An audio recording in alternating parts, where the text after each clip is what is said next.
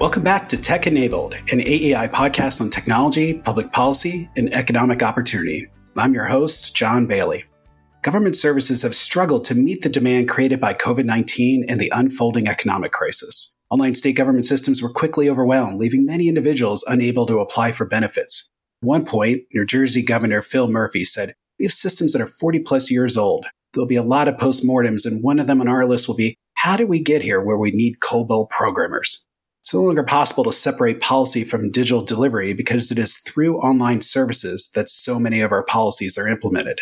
The U.S. Digital Response is a nonpartisan group with more than 5,000 volunteers that are supporting state and local government during the COVID 19 crisis. They increase the capacity of government teams to rapidly update web services and also develop open source tools that can help scale to other government agencies. We are joined in this episode by U.S. Digital Response's CEO, Raylene Yung, she most recently served as a fellow with the Aspen Institute's Tech Policy Hub, and her experience has included serving as an engineering and product executive at Stripe and Facebook. Thanks so much for joining us, Raylene. First, tell us what is the U.S. Digital Response Team? Sure. Thanks for having us. So, US Digital Response, our goal is to help government build responsive, people centered services with modern and resilient technology. And because we are really started and working in times of crisis, one of our biggest focuses is how do we work at the speed of need? We do this by connecting experienced technologists with public servants and organizations who are responding to crisis. And we really work together closely with our partners to develop new tools and deliver services for the people who need them most. What's interesting is we try to move as fast as we can. We're completely free and nonpartisan and driven by volunteers. Oh, that's amazing. What's the backstory? Because this is a relatively new effort that emerged during the COVID crisis. So, what's the backstory of how the group came together? Yeah, we're very new. Back in mid March, our team was started by former US Deputy Chief Technology Officers who had previously led federal open data policies and digital government strategies. So, a lot of this wasn't new to them, but they were paired with seasoned tech industry veterans. And we all came together behind a pretty simple idea. Could we find and coordinate some really fast and effective way to help governments respond to the crisis and kind of all the crises caused by the COVID 19 pandemic. And our goal was how do we help local governments help the people who need it most? I think many critical government services have been affected by the pandemic, including ones that weren't immediately clear. Everything from, I think, healthcare, which was sort of most top of mind, but also as the months passed, voting and the overall impact on the social safety net all of these things were being overwhelmed and I think have really exposed a deep need and longstanding need for a more tech forward government. At the same time, there's actually no shortage of technical expertise in this country who are ready and have the skills to help. And what we saw was we saw both that desire of people in the tech industry to help, and we saw the need on the government side. So US Digital Response was created to really bridge that gap and to try to do so quickly and enable volunteers to really drop in and give direct and free help to governments. And you yourself have a technology background too, right? That's right. And I would say in the in the origin story, I'm more on the, you know, seasoned tech person side. And actually I'm quite new to working with government. So I definitely both through just my personal network and, and a lot of the friends and, and fellow tech industry people that have joined USDR, have really enjoyed having this opportunity to help. That's great. How many volunteers have signed on so far? Yeah, so we really have been blown away by the interest. We have over 5,500 volunteers who raised their hands and, and filled out our application form. And at the moment, we have over 260 volunteers who are actively working on projects with government partners. So, yeah, it's mind blowing after just a few months. That's amazing in terms of the response from the tech community. How do you match those volunteers with the projects? That feels like a massive matchmaking challenge. It definitely is. A lot of what we do is we try to figure out how to do that matchmaking really well and, and kind of support the operations there. I think, unlike a lot of more organic volunteer networks, we're very, very intentional about placing volunteers on projects. And the reason for that is every request that comes in is typically can be pretty sensitive. It may be working with a government team and may have a pretty critical problem in, in infrastructure or something that's affecting real people. So the first thing we do is get in touch with the government team as quickly as we can. We usually respond to a request within hours. We'll sit and do a few interviews to understand the problem and gather the types of skills that the government team needs volunteers to help with. So, for example, we might hear from one team that you know they're trying to do a large social media campaign to educate their residents about the latest rules with shelter in place. Or, you know, a call center is being overwhelmed by really high load. So they're looking for some technical expertise to help them scale their call center operations. So we take those notes and we take those requirements and then we go back to that really large database I mentioned and we basically search through it and do a series of interviews with volunteers that we find really fit that profile. And we actually ask every volunteer to sign an oath that reminds them around their responsibility is in working in the interest of the public and working with governments. So after all that, we then directly introduce the volunteers to the government teams and enable them to just partner directly. That's fantastic. When you talk about government teams, are these state governments? Are they local governments? Is it governor's offices, agencies? Like, give us a sense of like who's reaching out to you. Yeah. The thing that we try to do is really just be a resource for any needs that come in, no matter how big or small. So as a result, we've worked with teams at all levels. So we worked with you know, state digital service teams. We worked with state departments of labor, health and human service departments, but we've also worked with individual cities or counties on different types of projects. So it really runs the whole range. Now, you and the team have talked a lot about designing for extensibility. What, what does that mean? It can be a lot, a lot of things. I think from a technical perspective, I think there's certainly the idea that we're trying to offer fast, modern technology solutions and advice. So I think we think a lot about like making sure that the data is, you know, well documented and open and exportable just to avoid things that I think can happen often historically in, government technology choices around vendor lock in and a lot of restrictions to that. So we kind of always approach with these more open, modern development principles. But I think it also means a few specific things right now for governments and in times of crisis.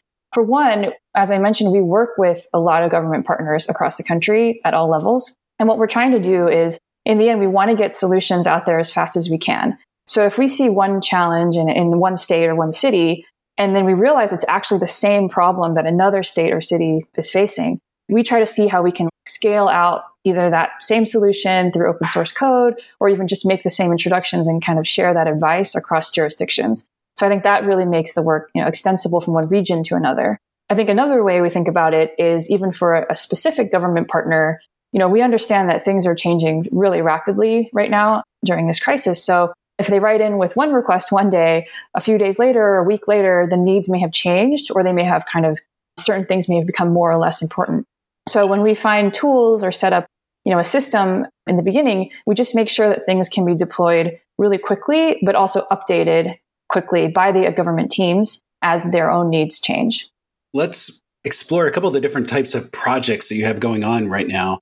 Talk to us a little bit about the business relief tool. So I think this has been really important if you think about the impact that the crisis has had on local economies. Following the passage of the CARES Act, part of that were, the release of federal stimulus funds for local business owners in the form of SBA or PPP loans. We work really closely with the state of New Jersey and their innovation team and heard that they were being flooded with questions from local business owners who just weren't sure if they qualified for these funds and how they qualified and were writing in and calling in and really overwhelming the team with that just kind of increased load. So what we did is we really partnered with that team to build a really easy to use and understandable 10 minute quiz that we posted online and any small business owner could come to that quiz and quickly determine which programs they're eligible for. And we give them links and tips on how to actually access those loans. Also, because we know that small business owners were really seeing this across the country in all states, we built the tool to be really robust and open source and it was very, very easily adaptable to other states. So while we started with New Jersey, because it was a federal program, we made the tool open to all states from day one. And in addition, have kind of been open to partner with any state that needs it to customize it for their needs. So after New Jersey, we customized it as well and adopted it for California. And now we can set it up for any new state within a few days. That's amazing. So important too, given, I mean, the complexity, as you were mentioning, with organizations, nonprofits, as well as like small businesses trying to figure out if they were eligible and how much they were eligible for. Super great. Talk a little bit about digital benefits delivery. What's the work that you're doing there? Yeah, I think this is very related to kind of the CARES Act, but also just in general. In addition to the specific COVID 19 benefits, there are many benefits that people rely on and, and need to access at all times. And, you know, before the pandemic, a typical applicant might have to go into an office for an in-person interview and talk to a caseworker and you know print out documents that could be used to validate their identity with covid all of these things became incredibly difficult if not impossible so this is another project that we started with new jersey that was to help them help their snap applicants actually apply for benefits fully online so this was a, an interesting challenge where a few things had to happen for one you know new jersey was able to remove the requirement for an in-person interview so that was important. And applicants were actually asked to mail in required documents. But even that wasn't necessarily that easy. You had to photocopy or print documents, and it might add a lot of time that you know would kind of just slow everything down. So once again, this is where we partnered with the New Jersey Office of Innovation, and we're trying to figure out if there was a way to allow applicants to do all of this digitally from the comfort and safety of their own homes. So in this case, within three days, we actually built a document uploader prototype that allowed residents to submit their documents online right away. And this greatly reduced, obviously, the, the time to apply, but also enabled the New Jersey teams to handle the cases much faster. And now at this point, I think it's been extended to allow you to easily verify not only proof of identity and residence, but also proof of wages. And it's given caseworkers just finer grained access, and then they can look at documents like per county. And we also help them configure better granular access and, and privacy controls.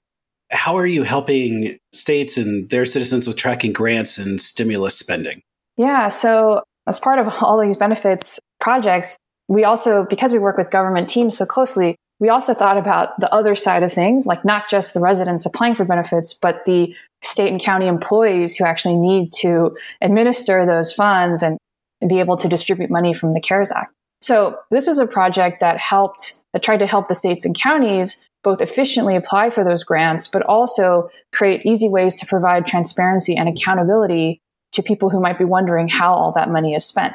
What this was, we, we started with looking at the federal guidelines that were set for reporting for CARES grants, including a lot of requirements around matching funds or just kind of the mm-hmm. reports required and, and all of the process there. And we started working with two states, Rhode Island and Ohio, to develop really easy to use online portal, just a free software tool that we gave those two states to identify, apply for, and monitor the status of their CARES Act grant applications.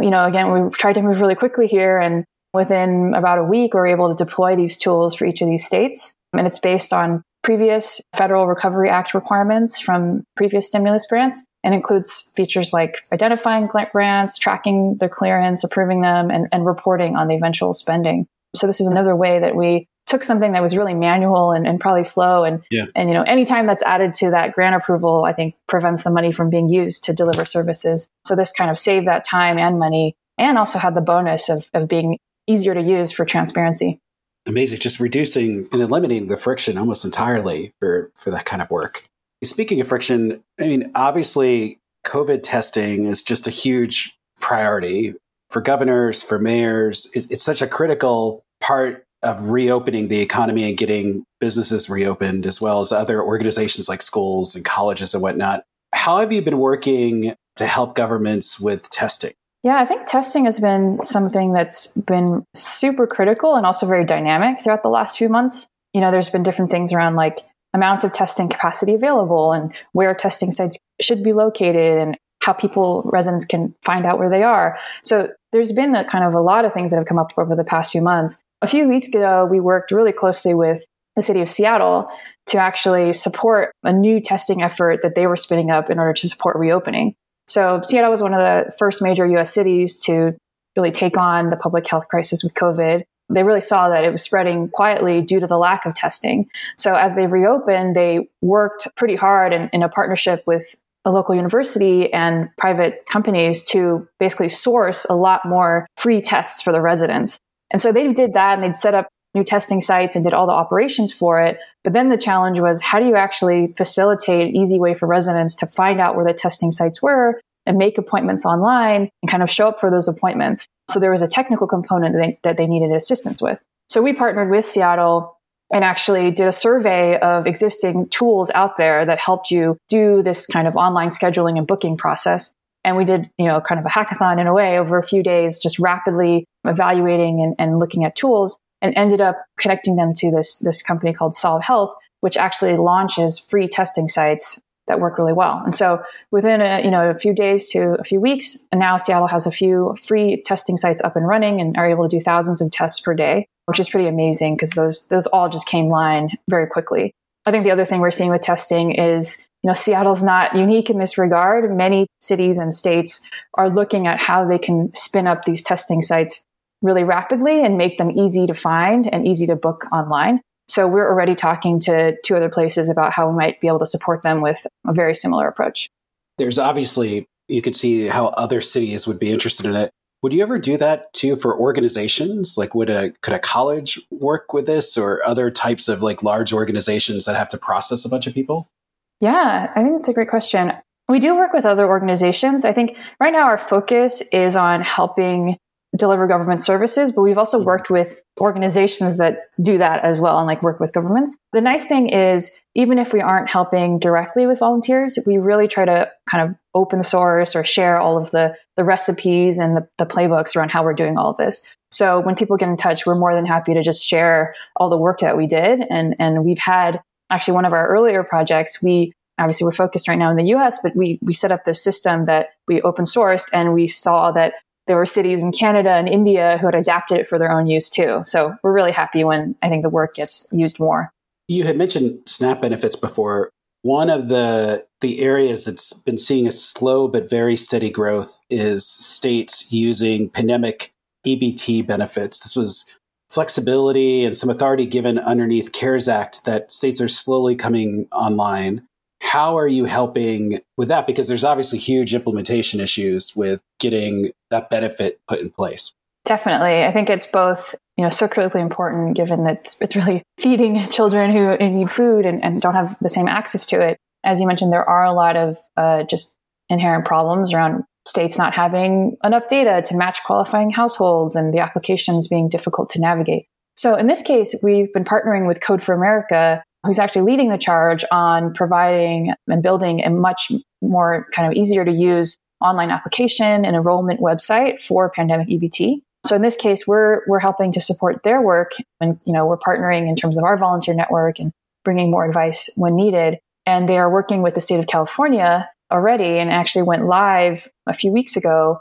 And these numbers are so staggering, but within one day, over 400,000 students applied. And within the first week of launch, a few weeks ago, over 1.3 million kids were enrolled. So I think the need has been pretty tremendous. And we're more here trying to support Code for America's efforts, especially as we are offering the same help and really free technical assistance to any other state that wants to follow along with what California did here and bring that same level of PEBT accessibility to their own state. One of the other big challenges that COVID illuminated is that as economies were shut down, as businesses were shut down, you had this surge of people who were filing for unemployment insurance and benefits. And a lot of state systems were crashing around the country. You had New York that was trying to control the volume by saying if your last names began with certain letters, apply on this day, and other people apply on this other day. Why have the UI systems struggled so much under COVID, and how are you helping to strengthen some of these systems? Yeah, I, th- I think this is something we've just all probably seen in the news for months at this point. Just the kind of huge amounts and unprecedented load that states are seeing on their UI systems. You know, there's there's a lot of things happening at once here. I'd say one thing I, I think we all have is, is so much empathy for the government teams that are, that are looking at these large loads. I think if you just look at historical data, these are unprecedented spikes in, in volume. These numbers almost seem fake, but it's in Kansas, the Department of Labor saw a 5,000% increase in traffic overnight. I think as putting my private sector tech hat on, there aren't that many systems that easily scale if you see a 5,000% increase in one day.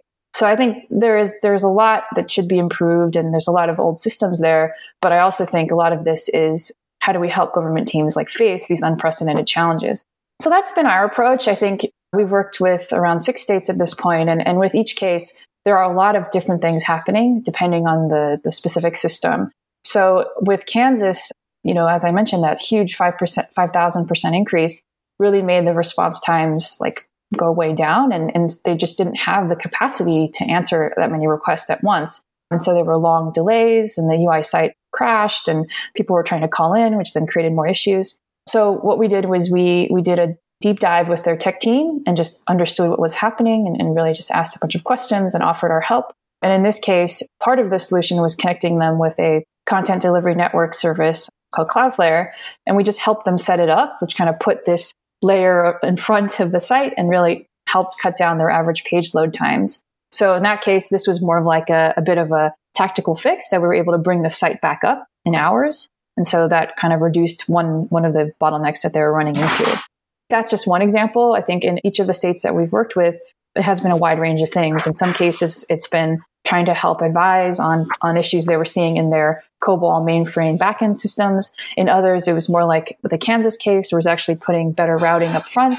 And in some states, it was a lot around call center operations, where we were just trying to help give advice on how to do the routing, like you described, where sometimes it's probably there are better ways than just asking people to self, you know, pick days to apply. And instead, there were tools that we could do to help route people to better channels of help or sort of different types of, of call center support.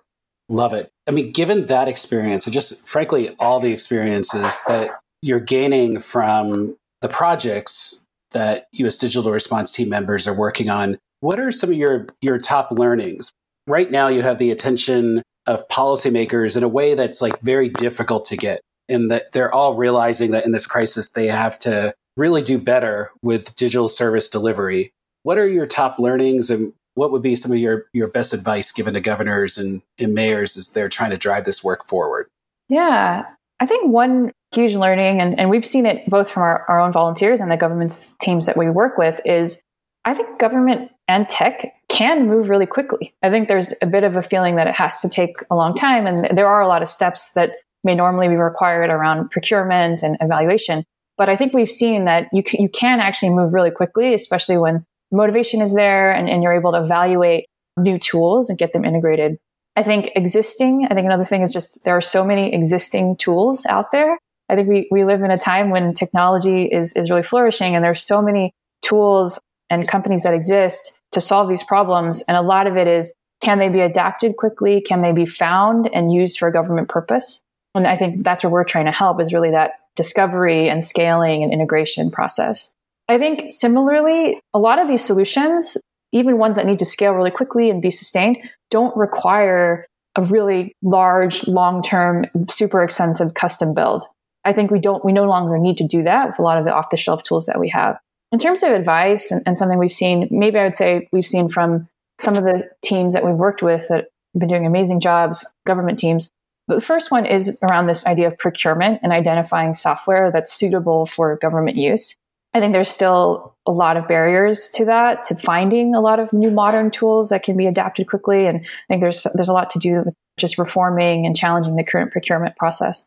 The second one is building local capacity. Something that I love about our volunteers and what we do is we are really following the lead of the government teams. And we, we really just try to partner and provide support. And in the areas where there's been an in house digital service or innovation team for us to work with, we just see the progress and the impact just kind of happen extremely quickly. And so I think how do we get more technologists into government, but also have government agencies see the need and recognize for that and really proactively try to build that capacity. And I think finally, we talked a lot about the software and the tools here, but there's a whole other side that's about the policy itself, like the examples I gave around New Jersey removing the requirement for an in person interview. I think we're going to see this ripple across all of government services. Like if you think about jury selection, like packing hundreds of people in a crowded room to interview them one by one, probably does not need to be the way that you do this in, in a modern environment, especially with a pandemic. So I think there's an opportunity to think about the actual processes and requirements and policies that are driving a lot of the service delivery and think instead about how to make things more iterative just from a policy perspective. So I think that helps tools become a lot more effective as well. Such great advice. I mean, particularly again at this moment where the need is so great and is likely to just keep growing in many ways as this recovery is going to be with us for at least the next couple of months, but most likely the next couple of years. Last question. If someone with a technology background wants to volunteer, or if you have a government agency at a governor's office or a mayor that wants to try to engage some of your volunteers, what are the best way for those different types of groups to, to reach out to you? The easiest and, and kind of fastest way is just to go to our website, usdigitalresponse.org. And there's a lot of information there around directly signing up to volunteer through an application form and a request help form for government agencies where they can fill out the information directly. And the neat thing is, you know, once someone fills that out, especially on the government side, we will certainly look at it and respond within 24 hours. So it can happen pretty quickly. I think that's the best way, but we also have an email as well to write in if you're ever unsure. And it's just info at usdigitalresponse.org. That's wonderful. Well, thank you so much just for taking time with us today, but also for all the incredible work you're doing to assist government, but most importantly, just to help people who desperately need this help during this time. So appreciate you and appreciate all the work that your volunteers are doing. Thank you so much.